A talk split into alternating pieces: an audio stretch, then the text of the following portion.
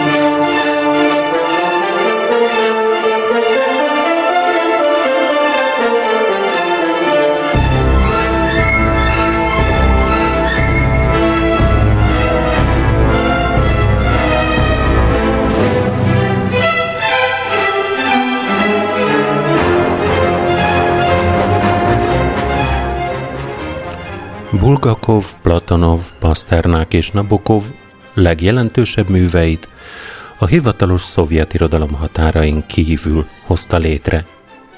Ők számítanak az adott periódus világirodalmi szinten is kiemelkedő prózaíróinak.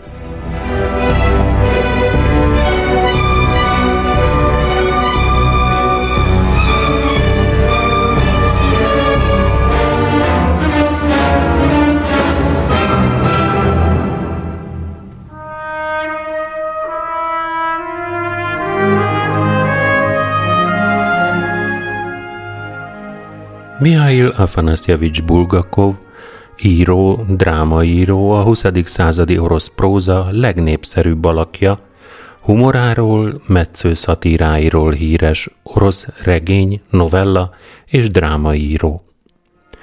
Apja a Kijevi Hittudományi Akadémia professzora volt.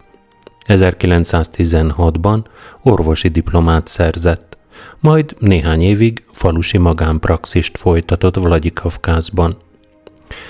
Itt mutatták be két ifjúkori színdarabját is. Az 1921-ben Moszkvába költözött, 21 és 24 között a Gudok és más lapok számára riportokat, karcolatokat és jegyzeteket írt, amelyek későbbi művei forrásául szolgáltak.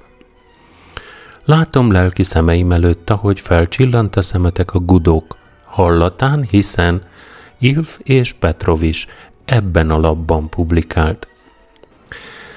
Nem csatlakozott Bulgakov egyetlen irodalmi csoportosuláshoz sem, ezért az úgynevezett útitárs írók közé sorolták. A 24-es Végzetes tojások, a 25-ös Kutyaszív című kisregényei, a 26-os Fehér Gárda című regénye, és a Sátániáda 25-ből, ami egy elbeszélésgyűjtemény volt, megjelenésével az irodalom központjába került.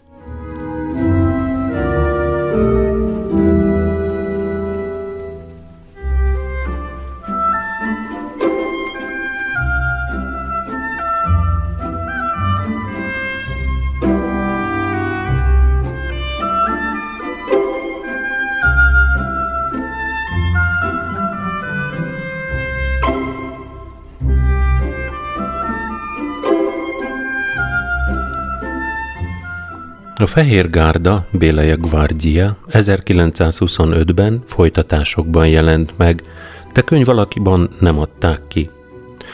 A mű realista és együttérző képet rajzol egy kis csapat bolsevik ellenes fehér tiszt motivációiról és magatartásáról a polgárháború alatt. A hivatalos kritika viharos ellenérzéssel fogadta a regényt. Elmarasztalták amiatt, hogy hiányzik belőle a kommunista hős. Bulgakov drámává írta át a művét, melyet ebben a formában Dnyi Turbinich, a Turbin család napjai címmel 1926-ban nagy sikerrel színpadra is vittek. Azonban hamarosan betiltották.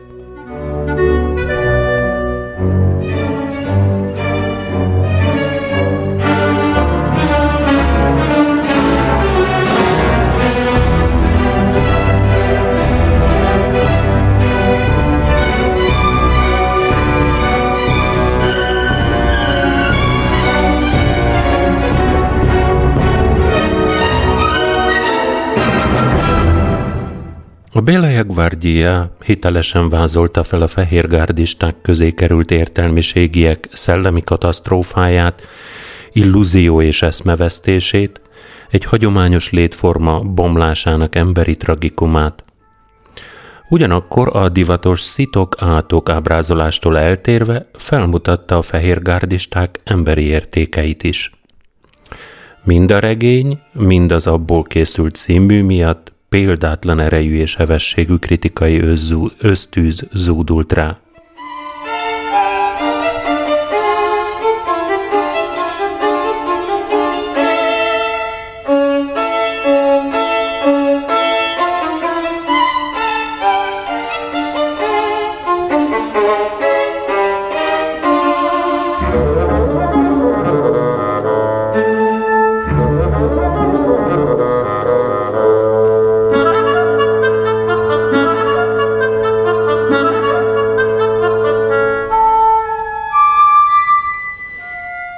1925-ben Bulgakov a szovjet kommunista társadalmat burkoltan bíráló szatirikus-fantasztikus írásaiból adott ki egy kötetre valót. Gyávaliáda ördögösdi címmel. Azonban hivatalosan ezt a művét is elutasították. Ugyanebben az évben keletkezett a Szabácsyi Szérce, a kutyaszív, az áltudomány maró szatírája, valamint a végzetes tojások. A kutyaszívet azonnal betiltották, és csak 1969-ben jelent meg, akkor is külföldön.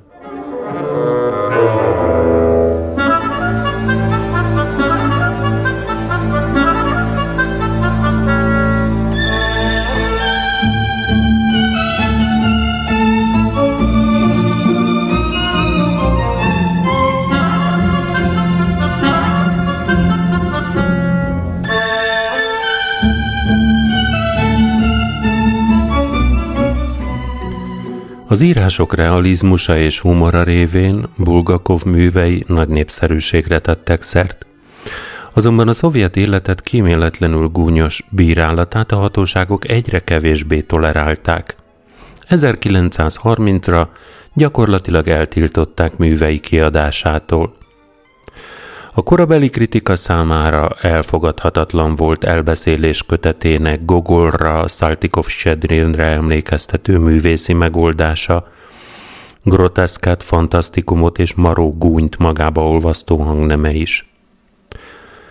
Bulgakovot lényegében kiközösítették az irodalmi életből.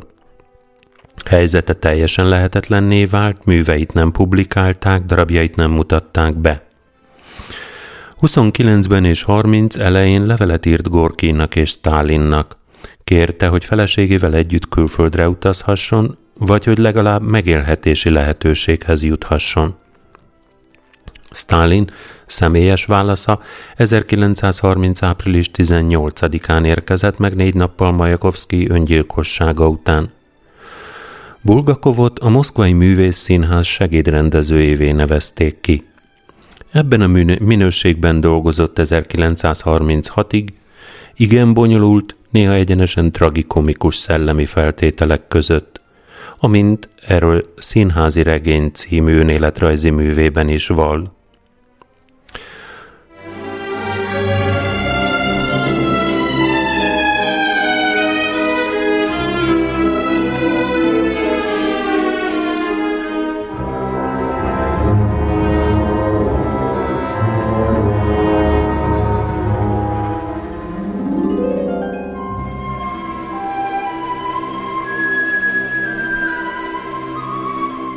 A következő években írt darabjait a NEP korszak közerkölcseit bemutató Zoika lakása című szatirikus vígjátékát, a színházpolitika vaskalaposságát parodizáló Bíbor szig, Sziget című komédiáját a kritika lesöpörte a színpadról. Jól lehet, a Menekülés című álomképekre épülő drámájában a fehér emigráció morális csődjét is megrajzolta, a darabot a bemutató előestéjén betiltották, és csak évtizedekkel később kerülhetett színpadra.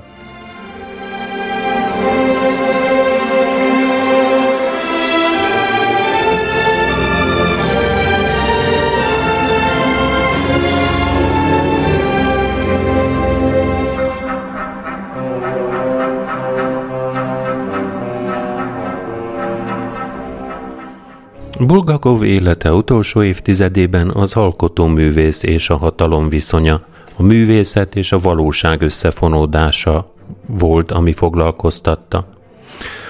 A Puskin utolsó napjaiban című drámában a költő és a hatalom konfliktusát, a képmutatók cselszövésében Molière tragédiáját írta meg.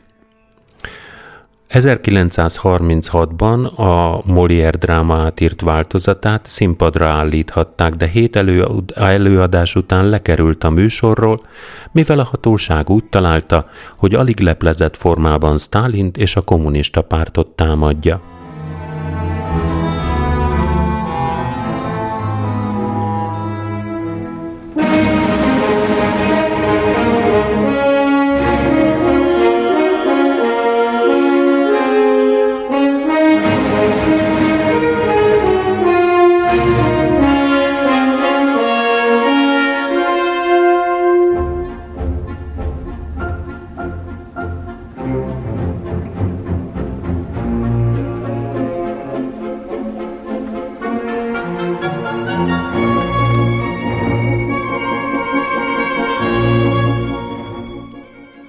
A színház számára klasszikusokat dramatizált, többek között Gogol Holtlelkek című művét, valamint Cervantes remekének kiváló színpadi változatát, a Don Quixote-t.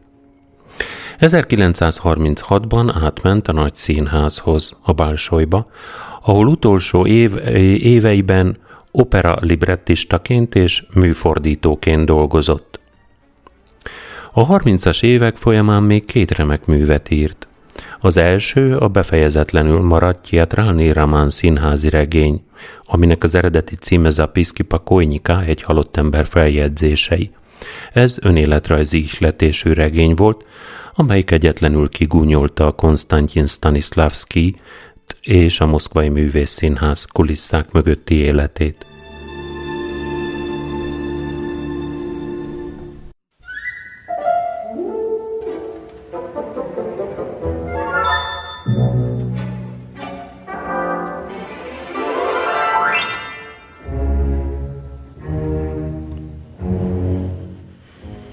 A gogoli hagyományokra támaszkodó fantasztikum és groteszk szatíra irányában tett korábbi kísérleteit főművében a Mester és Margaréta című, a mitikus és történelmi múltat filozofikusan megközelítő parabola regényében foglalta össze és újította meg.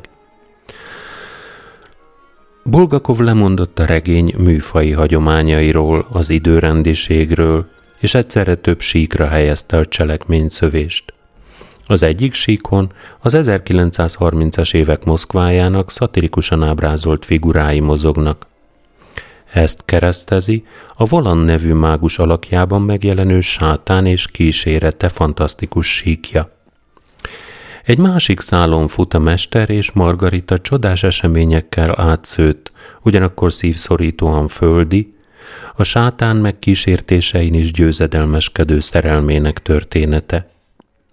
A regény filozófiai mondanivalóját a Mester irodalmi alkotása, a betétregény hordozza, amely Poncius Pilátus és Jesuá ha-Nocri, Jézus összecsapásán keresztül a hatalom és a jóság konfliktusáról szól. A sokszólamú, a klasszikus orosz irodalom lélektani hagyományait követő, ragyogó fantáziával megírt regény, a groteszk, szimbolista realizmus 20. századi ágának egyik legjelentősebb alkotása. Bulgakov műveinek többségével együtt ezt a regényt is csak az író szellemi rehabilitálása után 1966-67-ben közölték folyóiratban.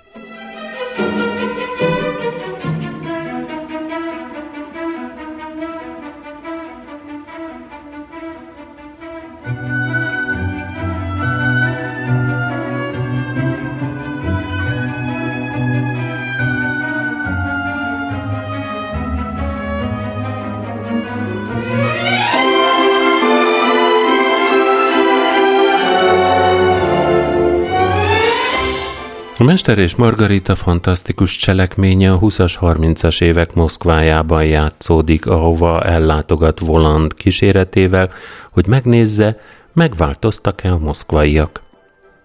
A látogatás közben ismerkedünk meg a mesterrel és Poncius Pilátusról szóló regényével, amely visszavezeti az olvasót az ókori Jeruzsálembe, tehát a regény két különböző történelmi teret és időt is összekapcsol. A mester regénye, szerelme, Margarita közbenjárásának és Voland neme világi erejének köszönhetően az időtlenségben, függetlenül a földi világtól örök életet él, hiszen a kéziratok nem égnek el.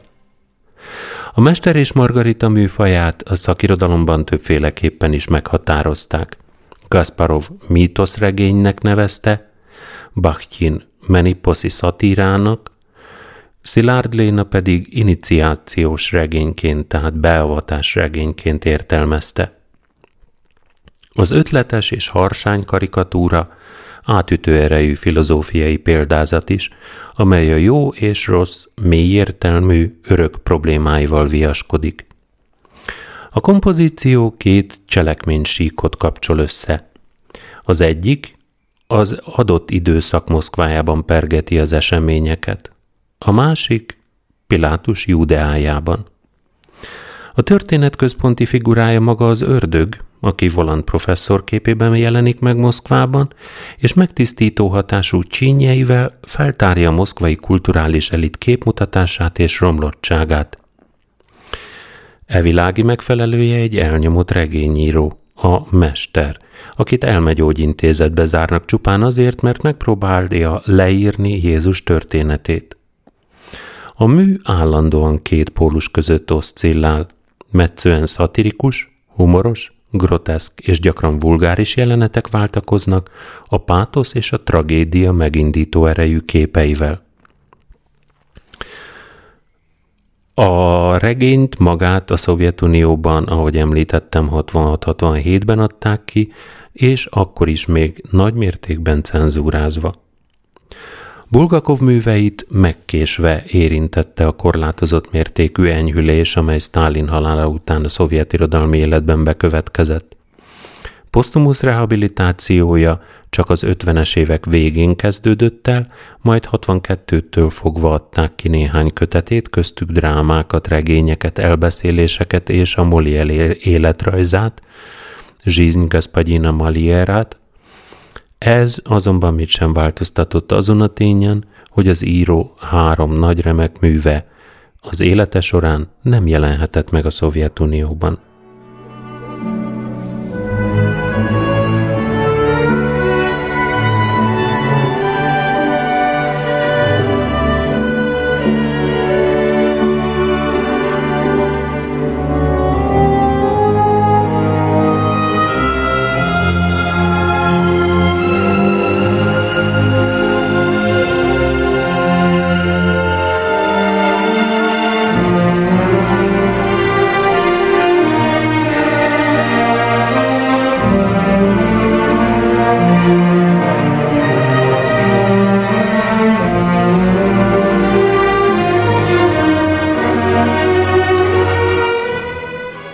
Andrei Platonovics Platonov, eredeti neve Klimentov, 1899-ben született.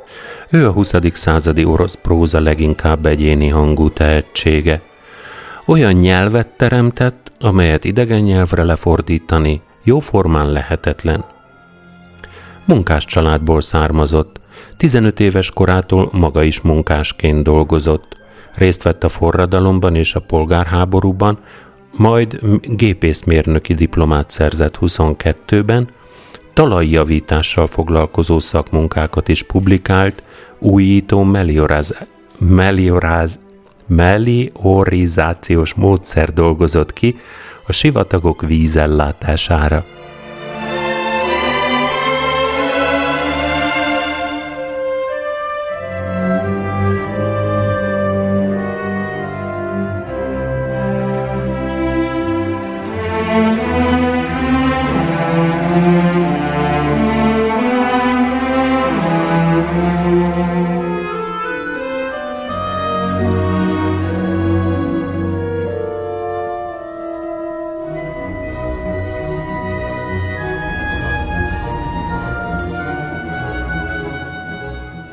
Platonov pályáját költőként kezdte. 1927-től Moszkvában élt, csak szépirodalommal foglalkozott. 1946-ban politikai vádak miatt kiszorult az irodalmi közéletből.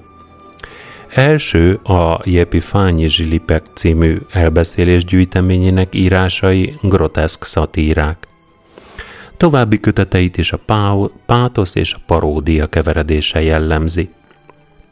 1921-től jelentek már meg írásai, verseket, meséket, drámát, esztétikai tárgyú cikkeket írt, de igazi hangját a novelláiban találta meg. Elbeszéléseiben azt kutatta, hogy a nép különböző rétegei milyen úton jutnak el a forradalomig, és hogyan reagálnak a társadalmi környezetük változásaira. Műveire eredeti megközelítésmód jellemző, hőse többnyire egyszerű munkás, aki mélyen gondolkodik az élet értelméről és önmagáról, miközben az író az új érzések és szemlélet születését is követni tudja.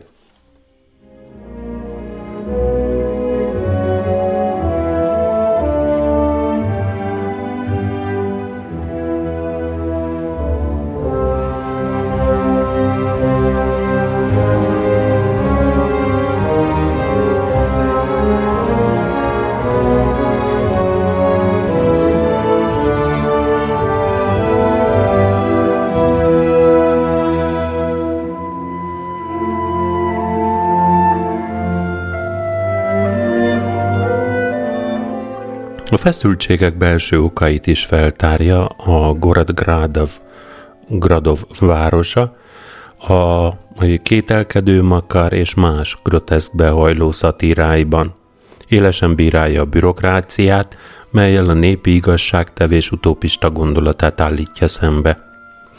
A kritika helytelennek, sőt károsnak minősítette ezeket a műveket. A 30-as években főképp irodalomtörténeti és kritikai cikkeket publikált.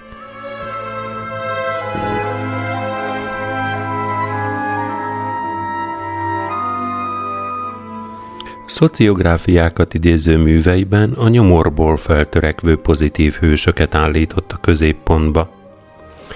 Csevengur című nagyregénye, amely 27 és 29 között íródott, látomásos ellenutópia 1921-22-ből. Parodisztikusan leplezi le a magasztos eszméket és az üres jelszavakat. A kétkedő Makár szintén parabolisztikus mű. Moszkvában szerencsét próbáló falusi hőse rácsodálkozik a szocialista élet jelenségeire. Szatirikus látásmódját a korabeli kritika elítélte.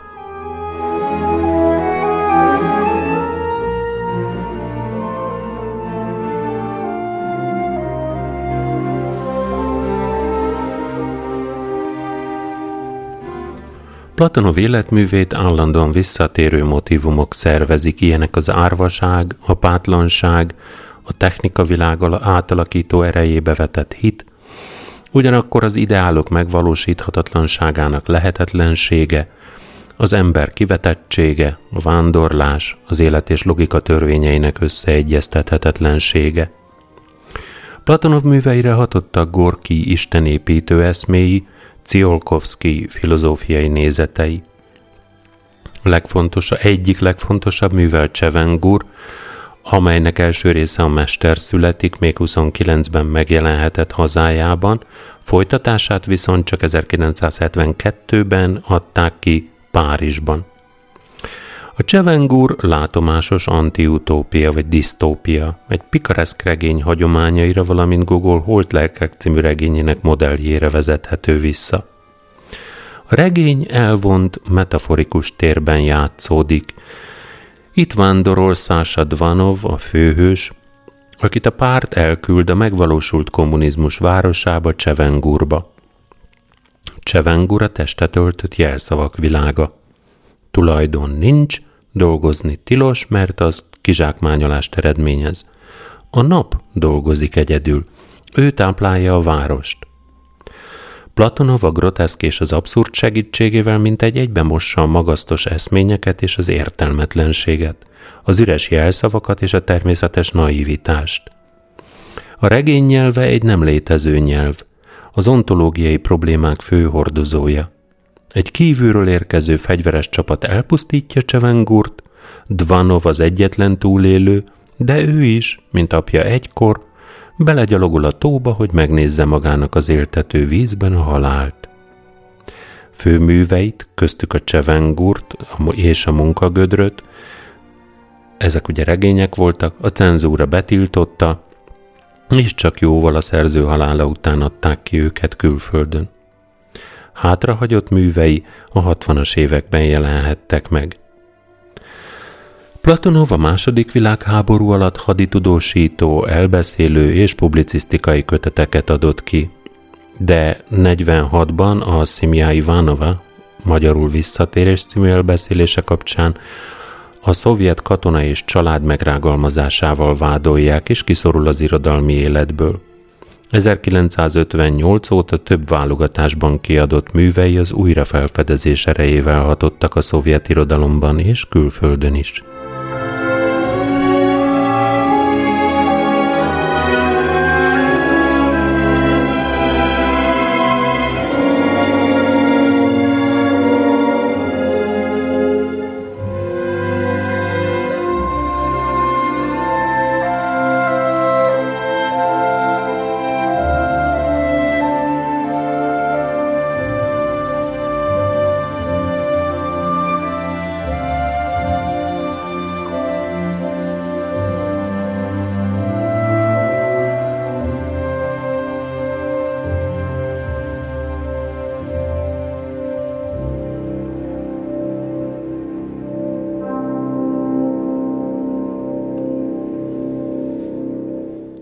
Boris Paszternak, akiről a futurista szimbolista költők kapcsán már hallottunk, 1890-ben született.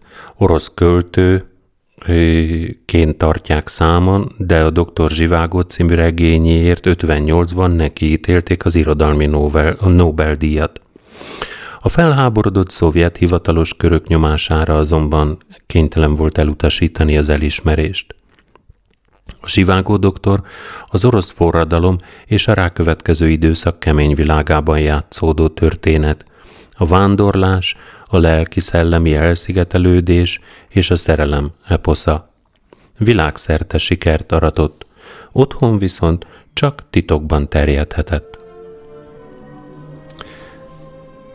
Paszternak édesapja festőművész volt, Lev Tolsztoj barátja. Édesanyja zongoraművésznő. Kifinomult értelmiségi környezetben nőtt fel. Eleinte Szkriabin hatására zeneszerző akart lenni, majd történelmet és filozófiát is tanult a Moszkvai Egyetemen és Marburgban.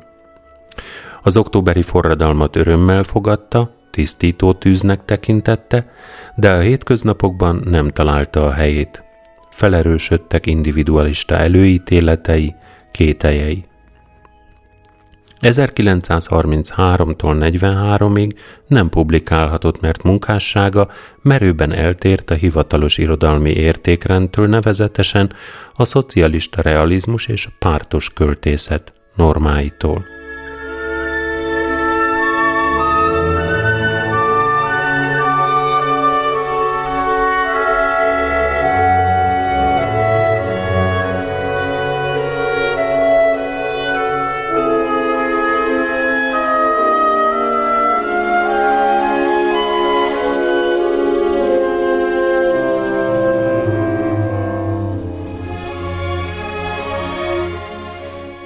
Paszternak nagyszabású összefoglalón bűnnek szánta a doktor Zsivágót, amelynek címszereplőjében az orosz értelmiség sorsát kívánta ábrázolni a 20. század első évtizedeiben. Zsivágó nemes lelkű orvos és költő, aki azonban tanácstalan a történelmi kataklizmák közepette, a társadalmi változásokat önmagától és reményeitől idegennek érzi.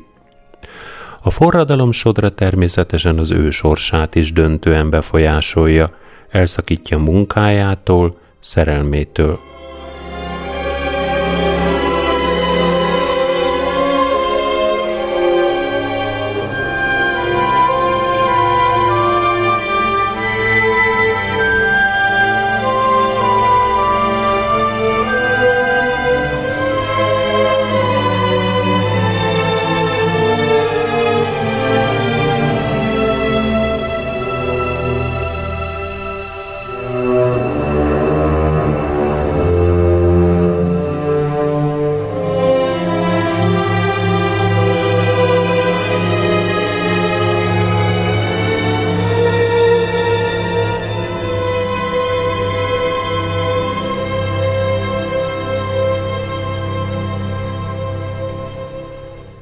Paszternak bizakodva küldte el a Zsivágó doktor kéziratát 1956-ban a Novimir című vezető moszkvai irodalmi folyóiratnak, ám azzal az indokkal utasították vissza, hogy a mű rágalmazó módon ábrázolja az októberi forradalmat, a forradalmárokat és a Szovjetunió társadalmi rendszerét.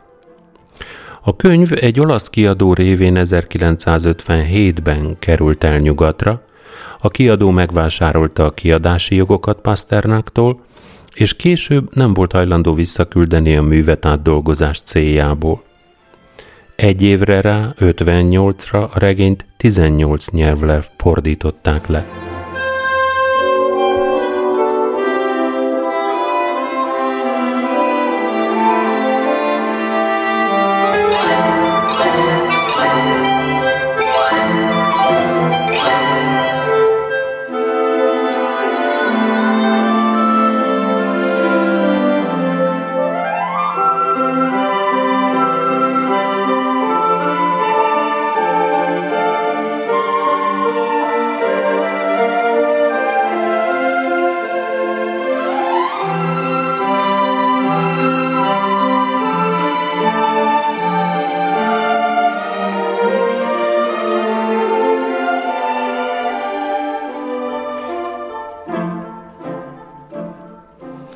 A Zsivágó doktor című regényt 20 éven át írta.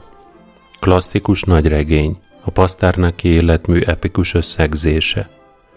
A hősök útja a regényben a 20. századi orosz történelemen keresztül az 1905-ös forradalomtól kezdve a II. Világháború utánig visz. Értelmezői, filozófiai, alkotásfilozófiai, illetve tudatregénynek tartják. A főalak, Juri Zsivágó, értelmiségi. Ő csak szemlélni és átélni szeretné a történelmi fordulatokat, amelyek végül a pusztulását okozzák. A regény Zsivágó anyjának temetésével kezdődik, és Zsivágó halálával végződik. Élete vége felé Zsivágó nyomorban élt, egy hozzá méltatlan nővel. 3 asszony volt az életében. Tonya, a moszkvai gyerekkori barátja, Lara, élete igazi nagy szerelme, vele az Urálban élt együtt, és egy házmesterlány, aki gondozta. A regény utolsó fejezete Juri Zsivágó versei, melyek a halhatatlanságot biztosítják a hős számára. Ebben az értelemben Zsivágó halála az evangéliumi paradigma keretében a halhatatlanság nevében véghez vitt önkéntes áldozat.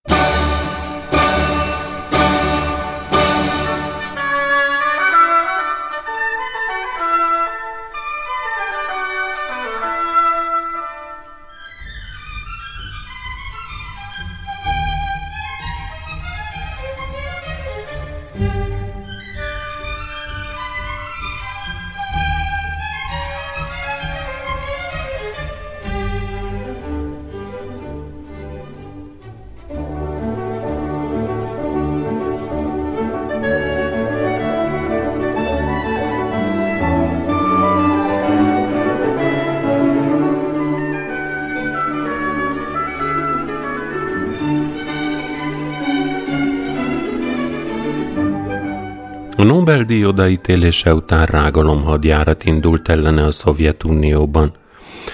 1958-ban kizárták a Szovjet Írószövetségből, ezzel megfosztották megélhetésétől. Nyilvános gyűléseken követelték kiutasítását az országból. Szülőhazám elhagyása a halállal lenne számomra egyenlő, írta Nyikita Hruscsov pártvezető miniszterelnöknek.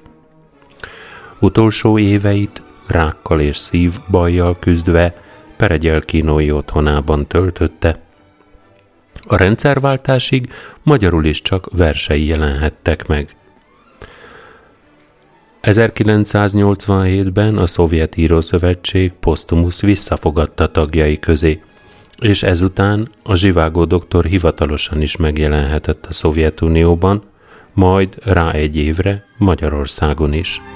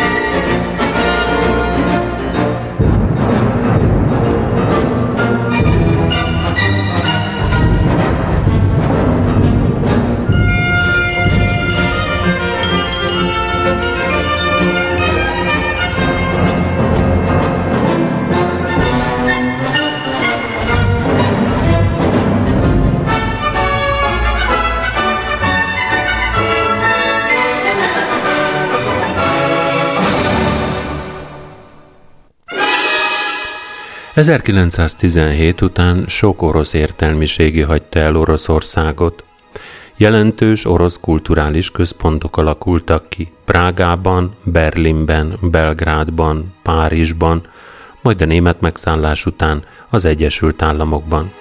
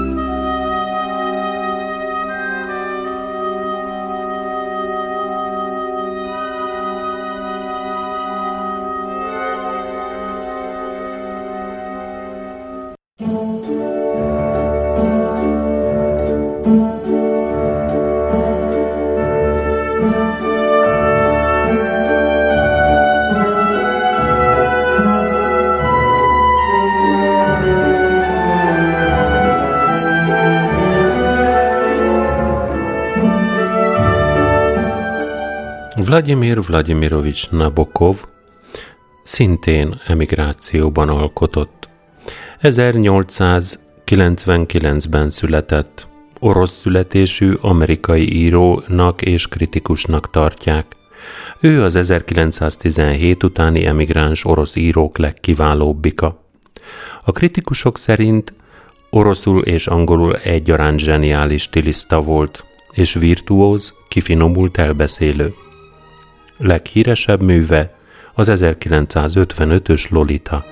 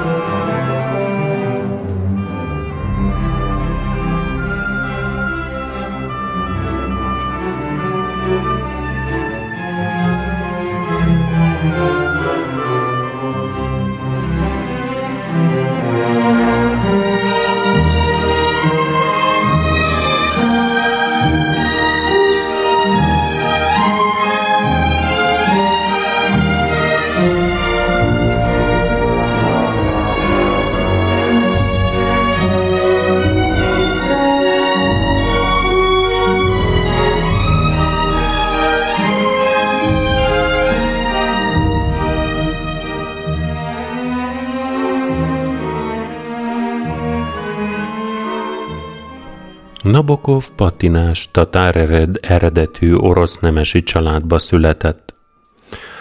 Apja az 1917-es forradalom előtt fontos politikai szerepet játszó alkotmányos demokrata párt, az úgynevezett kadétek egyik vezetője volt. Számos könyvet és cikket írt büntetőjogi és politikai témában. 1922-ben, miután a család letelepedett Berlinben, egy jobboldali terrorista lelőtte Nabokov apját, aki a merénylő voltaképpeni célpontját takarta. Bár az író tagadta, hogy ez a családi tragédia hatással lett volna művészetére, az elhibázott merénylet motívuma gyakran megjelent a regényeiben. Az a mélységes szeretet, amelyet Nabokov az apja, valamint gyermek és ifjúkorának milliója iránt érzett, egyértelműen kiviláglik a Speak Memory, Szói emlékezet című 67-es önéletrajzából.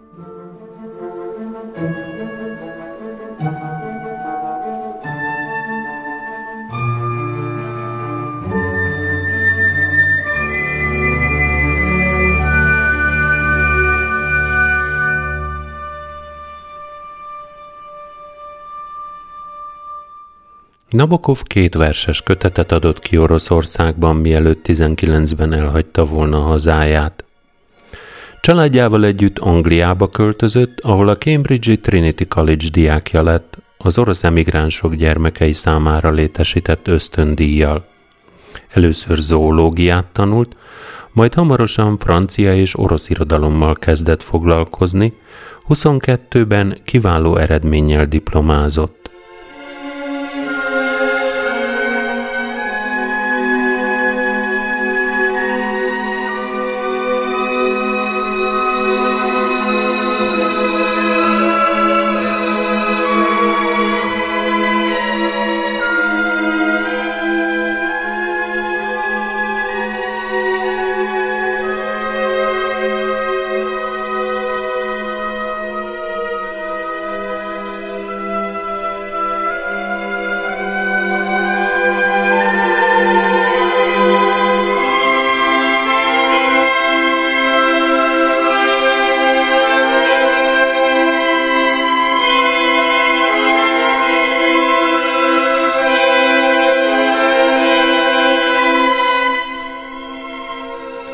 Angliai tartózkodása alatt főleg oroszul, de angolul is írt verseket.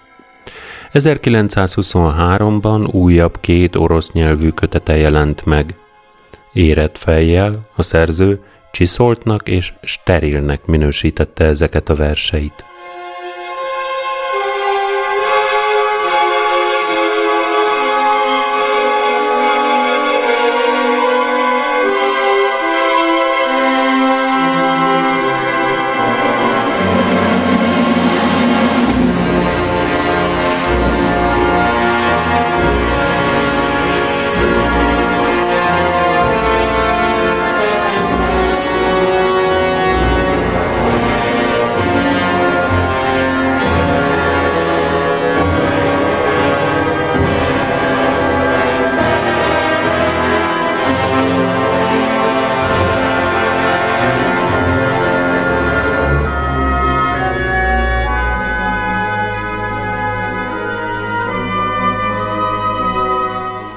Nabokov 22 és 40 között Németországban és Franciaországban élt, ahol folytatta a versírást, de kísérletezett a drámaírással, sőt, filmforgatókönyvek készítésében is részt vett, de egyikből sem készült film.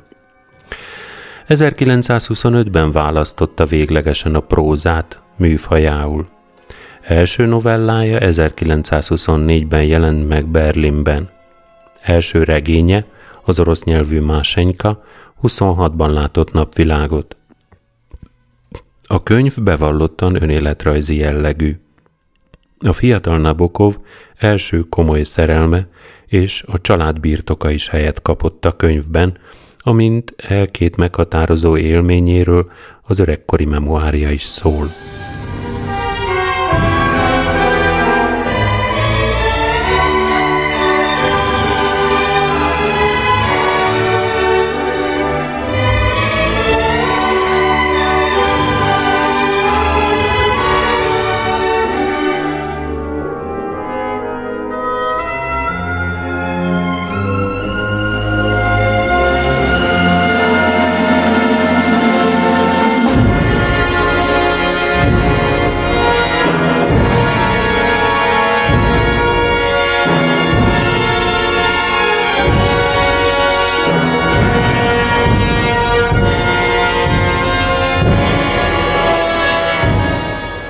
Ezt követően nem nyúlt nyíltan önéletrajzi jellegű témához egészen az 1957-ben megjelent Pnyin című regényéig, amelynek főhőse egy Amerikában élő emigráns rovartan professzor, és amely bizonyos mértékben Nabokov saját élményeit eleveníti fel. 1948 és 58 között az itakai New York állambeli Cornell Egyetemen orosz és európai irodalmat tanított.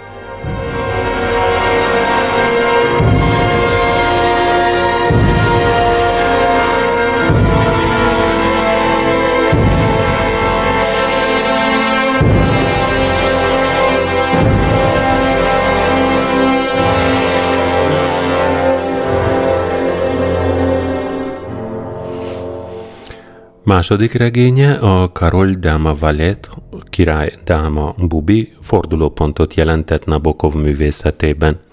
Ekkor jelenik meg először az a rendkívüli mértékben stilizált elbeszélésmód, amely annyira jellemző életművére. Egy őrült sakk-zseniről szóló következő regénye, az a Sita Luzsina, magyarul végzetes végjáték, egy csapásra hírnevet szerzett neki, és a fiatal orosz emigráns írók legkiválóbbjaként kezdték emlegetni. A következő 5 évben 4 regényt és egy kis regényt publikált. Ezek közül az Acsejányé, a kétségbeesés, és a Priglashinyina Kazny, meghívás kivégzésre voltak első igazán fontos művei. A meghívás kivégzésre metautópikus regény. A regény tere egy feltételes tér. Hőse Cincinátus, aki olyan börtönbe kerül, ahol ő az egyetlen rab. Körülötte jelmezbe öltözött börtönőrök sertepertélnek, még hóhérja Monsieur Pierre is el akarja nyerni a jó indulatát. Cincinátus a börtönben olvas és ír. A 2 részre bomló világot, az itt és ott világát próbálja értelmezni. Undorodik a posványságtól, ez oroszul pósleszty, Nabokov kedvenc kifejezése, és végül kivégzése előtt kilép a festett díszletként összeomló világból. A regény tele van idézetekkel és vendégszövegekkel. Nabokov szerint a fikció világa tekinthető az egyetlen érvényes valóságnak.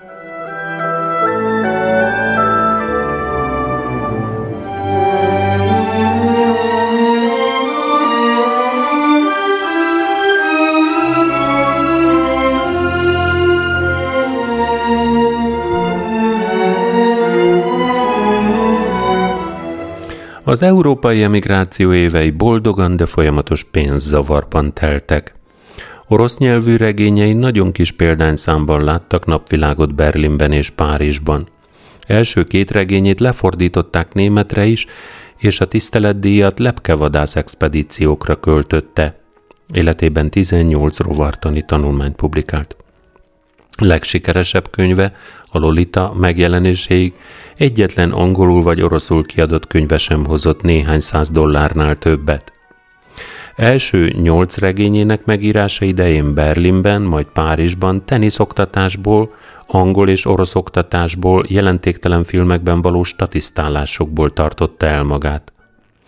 1925-ben vette feleségül Veraja Jevszejevna Szlonyin műfordítót. Mint hogy hazáját elvesztette, csak az emlékezet és a művészet valószerűtlen birtokához fűzték kötelékek. Soha nem vett magának házat, inkább a külföldi kutatói szabadságon levő professzortársainak házát bérelte ki. Még az után is, hogy meggazdagodott a Lolita sikere nyomán, és újra felfedezték addigi regényeit. Inkább egy kényelmes, de kopott a svájci lakosztályban élt 1959-től feleségével és fiával. Nabokov regényeinek fő témája sokféle áttételes és rejtett formában maga a művészet, mint probléma. A végzetes végjáték ugyan látszólag a sakról, a kétségbeesés egy gyilkosságról, a meghívás kivégzése pedig a politikáról szól, ám valójában mindhárom regény olyan téziseket tartalmaz a művészet lényegéről, amelyek mellőzhetetlenek a művek teljes megértésében. Ugyanez mondható el a drámáiról. a 38-ban megjelent Szabítjéről, az eseményről, és a The Waltz Inventionről, a keringő találmányról is. A probléma ismét felszínre kerül Nabokov legjobb orosz nyelvű regényében, a Dárban, magyarul az ajándék. A regény egy fiatal művész fejlődését ábrázolja az első világháború utáni Berlin kísérteties világában. A Dár fordulópont volt Nabokov művészetében, ugyanis itt alkalmazta először az irodalmi paródia eszközét. A komoly paródia később kulcsfontosságú elemmé vált könyveiben. Első angol nyelvű regényei, a Sebastian Knight valódi élete és a baljós kanyar nem érik el az orosz regényeinek színvonalát. 1962-ben megjelent Sápat tűz azonban, ami egy hosszabb poéma és annak magyarázata egy őrült irodalmár tollából, annak az újító szerkesztési módszernek a továbbfejlesztése és kiteljesedése, amely a Dárban már megjelent, és amely a Solux Rex befejezetlen orosz regényére is jellemzőek. 1955-ben jelent meg a Lolita. Antihőse, Humbert leküzdhetetlen, mániákus vágyat érez a serdülés küszöbén álló lányok, azaz a nimfácskák iránt. A könyv Nabokov kifinomult allegóriáinak egyike. A szerelmet vizsgálja, annak látszólagos ellentéte a szimpla szexualitás vágy fényében. A regényből 61-ben forgatott film Stanley Kubrick rendezésében máig tartó vihart kavart, és nem volt botránymentes a regény 98-as, Adrian Lyne rendezte filmváltozata sem. Az Ada 69-ből Nabokov 17. és leghosszabb regénye, a családi krónikák paródiája. Az Adában munkásságának minden fontosabb témája, motívuma jelen van. A mű megértését nehezíti, hogy három nyelv keveredik benne, az orosz, az angol és a francia. Amint hogy a valóságos, földtől némiképp különböző bolygón egy orosz, észak-amerikai, francia államországban játszódik. Nabokov ismertsége és elismertsége országról országra változik. 86-ig egyetlen egy könyve se jelenhetett meg a Szovjetunióban, nem csak azért, mert fehér emigránsnak tartották, hanem azért is, mert irodalmi sznobnak bélyegezték. Magyarországon is csupán 87-ben jelenhetett meg a Lolita, ezt aztán a 90-es években fordítások egész sora követte.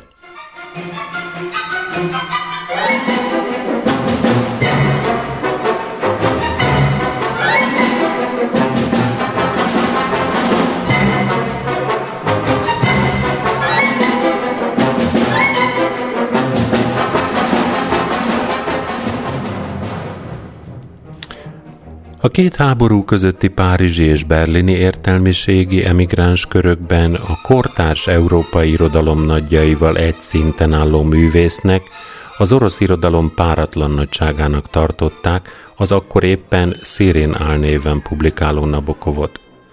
Hírneve az 1940 után, amikor angolul kezdett írni, fokozatosan nőtt, míg nem a 70-es években egy neves kritikus így jellemezte: a kortárs irodalomnak nevezett tömegtársadalom királya.